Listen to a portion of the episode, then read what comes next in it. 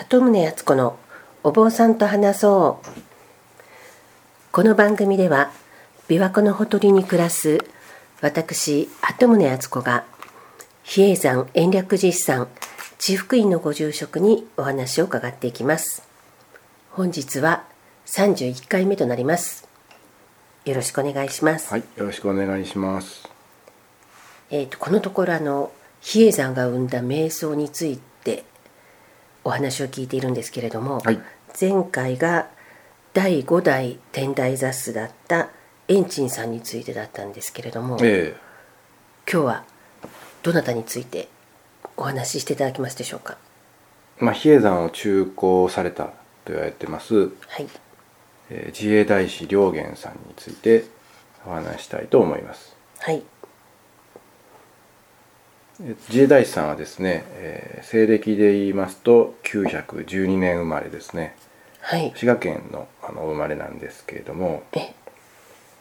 やはり非常に、えー才能のある人だったんですけれども、はい。えーお坊さんになってすぐに比叡山のお堂が結構燃えてしまった時期がありましてはい。非常に大きなあの火事だったようですけれどもそのお堂をほとんど復活させたのがたった一人でこの第18代の18世の小雑さんの自衛隊士良源さんなんですよ。良源さん？はい。あ18代。はい。え一人でその焼失したお堂を再興したっていうのはその資金を集めてきて資金ですね。あの藤原家にはい。あの非常に信仰がありましてあのそこからあの皇后様になっておられた。村上天皇様の皇后様になっておられた方がはい。藤原家の出身で藤原諸助さんですね。諸助さんの娘で藤原家の帰依を受けておりましたのでもう朝廷から非常にあのバックアップを受けてはい。あのお堂を直したんですけどもそれだけ高い家事祈祷の能力があったと言われてます。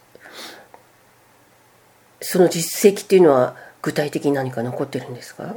あの京都に疫病が流行った時があってはい。でどうしたらものかという時にあのご祈祷をして鏡にですね自分の姿を映すから、はい。その鏡の姿を映すあの書き写しなさいと、はい。いうことで、えー拝んでいたらその鏡にあの角を生やしたですねあの恐ろしい鬼人のような姿が鬼の神と書いて鬼人ですけれどもあはい。の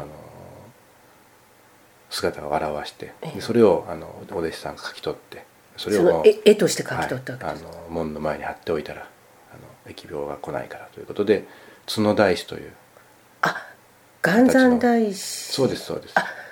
良源さんというのは元山大師のことなんですね。はい。で、まあ、元山大師というのは俗称というかすごい親しみを込めてはい。あの言われている、えー言葉なんですけれども。え前に教えていただいた送り名ではないんですか？あの送り名正式な送り名は自衛大師なんですけれどもああはい。の皆さんが親しみを込めて元山大師さんと言いますね。ああじゃあその良源さんが亡くなられた後に朝廷から自衛大師というはい。大師号はいただいてて。てでも一般の民衆ははい。親しみを込めて元山大師と呼んでいたということなんですか、でその元山というのもあのおご命日がお正月の3日だったんですよ。あそれが由来なんですか、えへえで今では本当に元山大師というのが一般的にそうです。お山の中でその元山大師とは余川にあるんですけれどもはい。余川に属する住職さん方はお大師さんといえば天行大師様ではなくて先に元山大師さんのことを思い浮かべるそうですし、あはい、大師公とはですねお大師さんの名前がついた法要は全てあ元山大師さんの法要かなと思われるのであええ。もう非常に混乱というか親しみの度合いが違うんですけどお坊さんの間でも。はあ、その鬼の絵のようなあのお札っていうんですかね、はい。あれはあの私も買って帰ったことあるんですけれども、ええ京都の町でも玄関に貼ってあるはい。お家を時々見かけるんですけれども、ですから京都で流行った疫病ですから京都市内ではあの元山大師さんのお札を玄関に貼って、ええ。外向きに貼っておくと疫病が入ってこないという。それが今でも。のお札としてねはい。でもあと,、えー、と友達がなんかあの日光東照宮に行った際に同じようなものを買ってたんですけれども、ええ。その元山大師様が作られたお寺というのは全国にありますし、あはい、あのーあじゃあそんなにそれだけ実力があったというか力があったわけですか、ええ。そういう力を持ったという伝説ではないですけども、あの重要文化財になっているお坊さんの木像としては一番数が多いと言われてます。え日本全国でですか？そうですね。天台宗の中で、はい、と全国でも残っているその開祖でもないのにああのその木像を作って拝んでいるお寺がそれだけ残っているということで。あの比叡山の中にも余川だけではなくて元山大師さんをお祭りしているお寺があるんですけどお堂があるんですけどもえはい。そこはえそれはどこになる斎藤の本学院というところなんですけれどもそこは何か非常に間が多いところだから元山大師さんに鎮めてもらおうという意図があってかはい。その場所に元山大師さんを置かれているということも小耳に挟んだことがありますけれどもはい。確かな文献ではなくて伝え聞いているところでは元山大師さんが会うところはやはりあのお力を借りて清めたい鎮めたいという思いがあったらしいあということを伺ってますね。じゃあえ日光東照宮の方にもはい、元山大師さんが建てられたお寺があるということなんですか？いや天海さんが日光東照宮あのあそこは輪王寺さんっていうんですけどあ輪王寺門跡を継ぐ時に、やっぱり天台宗比叡山中高のその元山大師さんのお力も借りたいということで作られたんだと思いますけどね。ああ。でも元山大師さんのおお堂にお参りするとしたら余川のはい。大師堂もともとは四季行動といいまして、はい。あの春夏秋冬に正式な法華経の論議をちゃんとしなさいということもあの元山大師さんが決めな決めはって、ええ。そのことをちゃんと忠実にするお堂という意味で今元山大師堂というのは俗称というか別名なんですけれども正式な名前は四季行動というのが正式な名前です。あ。あでもその元山大師に由来のはい。お堂としたらそこが一番。もうそこを開いそこで修行をされていたというのがあ実際にされてたんです、あそこはなんだあのおみくじの発祥の地みたいなことがはい。書いてありますけれども、ええ。それも元山大師が始められたんですか、そうですね。元南大師さんがしたのは観音線といってはい、あの法華経の中に観音経というお経があるんですけどもね、ええ。あの28章あるうちの第25番目のお経なんですけど、これだけが非常に皆さんに親しみがあって観音様のお経ですから。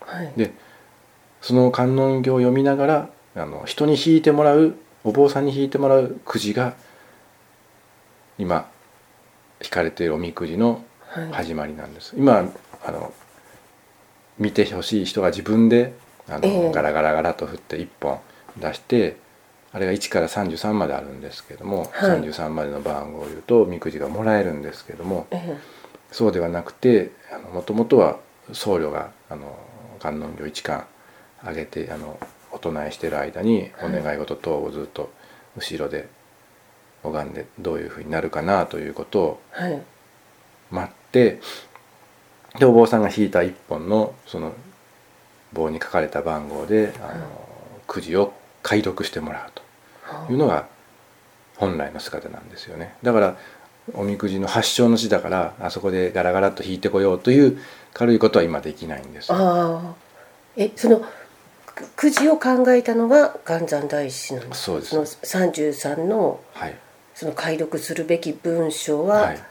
元山大師が書かれたことなんです、それがやがては数が増えていってあー今ははい108まである形もあるんですけどもね、でえ今現在元山大師堂でおみくじを引くとは言わないんですかね？そのおみくじを見てもらいやってやりたいという方ははい。どうするんですかね？どうすればいいんですか？具体的にあのお坊さんというか元山大師堂の住職になるにはみんな交代でされてるんですけれども、はい。あの特別な言い方をして「執事」と書いて「主事」と読みます。はい。主事さんに全部その決めてほしいことを話さないといけない。あ見てももらいたいこと聞きたいことを。はい。そうしないとその引いていただけないというか、あじゃあ事前にはい。連絡して、はい。こういうことを見ていただきたいんですけどってはい。お話しして、はい。日時を決めて伺って、はい。そこで引いていただくということなんですか？そうですね。まあじその連絡の時にお悩み事とか決めてほしいことを言うのではなくて実際にあお会いしてあはい。主治さんに聞いていただいてどういう選択肢があるのかということからまず始まると思うんですよね。あはい、ただ漠然と私はどんな職業に就いたらいいのでしょうかではなくてこうこちらの道を行くべきかそれともこちらの道を行くべきかそれとももっと第三の道があるべきそういう形でき具体的に聞かないとはい。具体的なことに答えてもらう、おみえくじでもそれはおみくじ。を引かれるわけですよね？そうです。その何番かっていうのを引いてそれで解釈してください。そうですそうです。そこにあの答えがヒントとなることが書いてあるっていうことなんですかね、でそれは具体的に聞かなければいけないっていうそうです。ことなんですね、はいえ今でもだからそういうふうに見てほしいという方が結構いらっしゃる。そう滋賀県の東部の方にはもう影響力が大きいと言われてますし、はでそれ以外それとは関係なしに大師堂にお参りされる方もい、もちろん、いはい。ろいろいらっしゃるわけです。か、はい。じゃあ定期的になんか元山大師のにまつわる法要とかそういうのがあるんですか？もちろんありますし、まあ、それを目目当てに行く人もいますしただ手を合わせに行くだけではい。も構わないですから、そういう人はの方が多いですね。あはい、あ京都側から行くと余川は一番遠い場所になりますもんね、ええ。今の交通機関ではそうですね。でも昔は大原越えであの山道を上がっていけばああ大原からだとはい。近い、近いです、比叡山の中では近いエリアということですか、えその滋賀県東部に影響がある影響力があるっていうのは非常に信者信者さんが多いということも意味しますし、はい。お米の作付けですね。どの品種をした方がいいのかやっぱり生活にかかってきますから真剣に農業の方は悩まれるんですけれども、ええ。自分の考えにつかないところはお大さんにお任せしようということでおみくじで引いてもらうと。あでもその元山大師が亡くなってからもう長い時間が経つにもかかわらず、はい、その元山大師堂のにを信仰される方がたくさんいらっしゃるというのはそれだけななんか力があるということなんですか、そうですね。あの特に大きな宣伝はされてないんですけれどもえやっぱ代々大師堂の信者だからという方が一般の方だけじゃなくて全国の天台宗のお坊さんでもえええお寺ごとに大師堂にお参りするという方はたくさんおられます。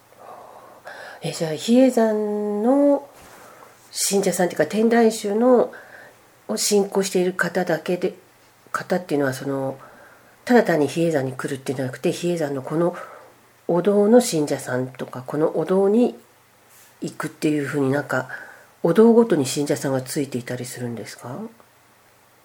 いやもう本当に大師堂は特殊にあ大師元山大師ね。教と言え言えるくらいあ。あの特別なお堂ですね。あじゃあそそこが特別なんですか、はい、元山大師様が特別なんです。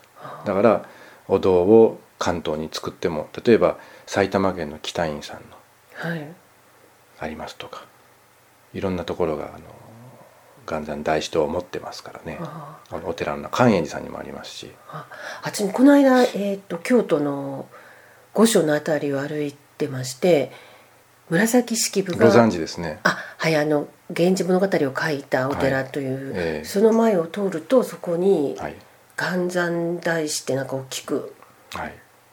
なんかせ石でなんか置いてあったんですけれども、えそこも何かゆかりの場所だったんですかね？えそうですねもともとロザンっていうのがあの中国にあるんですけれども、ええ。日本にロザンを作りたいということでロザン天台工事というのが本当の名前なんですよね。え今はあの単立といって天台宗から分離しましたけども、はい。昔はもう天台宗のお寺で。ああ、へえ。